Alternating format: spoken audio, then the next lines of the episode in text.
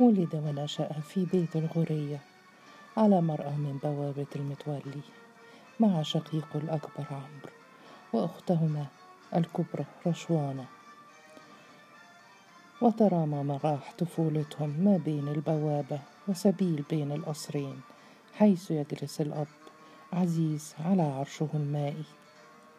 وكان سرور يشبه أخاه في طوله ووضوح ملامحه ولكن وجهه أنبأ عن تناسق ألطف كما مال جسمه إلى البدانة. وكانت جدته نعم المراكيب تخصه بحب لا يحظى بمثله عمرو أو رشوانة وتدلله رغم احتجاج عزيز وتحذيراته.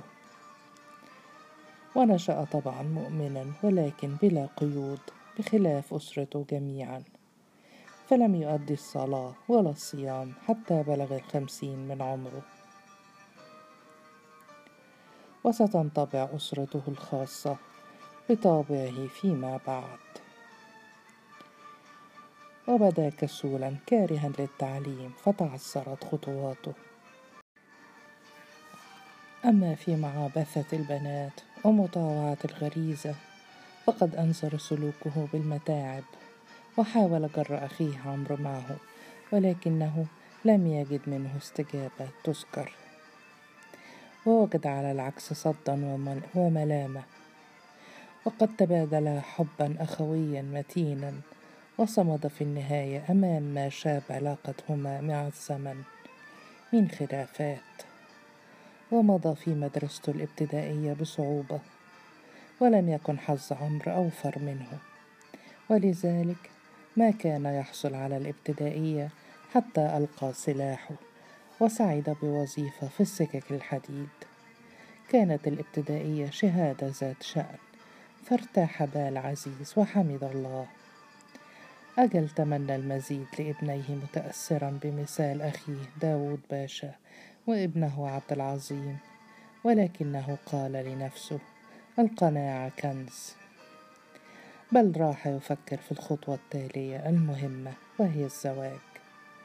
ولما حادثه أبوه في الأمر وجد منه فتورا فصارحه بأنه لا يبارك سلوكه وأنه يرى في الزواج خير علاج له. وانضم عمرو إلى رأي والده بحماس وسرعان ما أذعن سرور احتراما لهما. وتطلعا لسحر الزواج أيضا. ودلتهم الخطبة على بيت زينب. وذهبت قافلة من نعمة ورشوانة ورضية لخطبة زينب. وزفت إليه في البيت المجاور لبيت أخيه بميدان بيت القاضي. وبهر سرور بجمال زوجته. وطبعها الهادئ وخلقها الدمس. ووجد بين يديها الحب والشفاء. وأنجبت له في حياة موفقة. لبيب وجميلة وبهيجة وزينة وأمير وحازم. كان له سرور من وظيفته الرسمية وزوجته الممتازة وذريته الجميلة ما يؤهله لطمأنينة النفس. ولكنه كان دائما يحوم حول ما يفتقده فخسر كثيرا من الأحلام. وأحد الحسد قلبه ولسانه. جمع بينه وبين زينب حال واحدة. توارت عند زوجه وراء طبعها الهادئ وخلقها الدمس وتجلت مع فحولته غير المبالية. عرف كان لابد أن يعرف ماذا كان جده عطى المراكيبي وماذا صار إليه وكيف ابتسم له الحظ.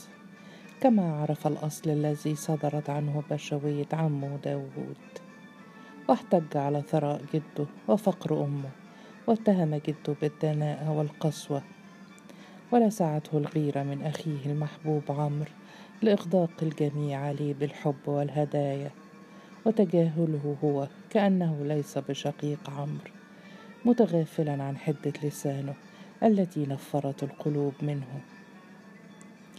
وضاعف من تأزمه أن عمرو تخطى ابنتيه وزوج ابنيه من آل داود وآل مراكيبي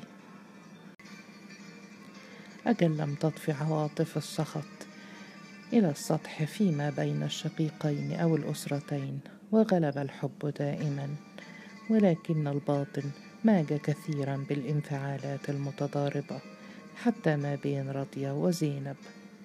فقد غطاه السلام دائما وحسن المعاشرة.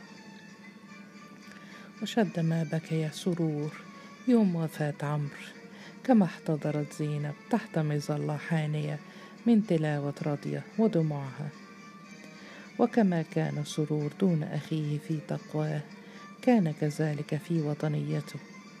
ولكن ثورة تسعة عشر أودعت قلبه المتمرد. قدرا من الدفء لم يتلاشى حتى النفس الأخير.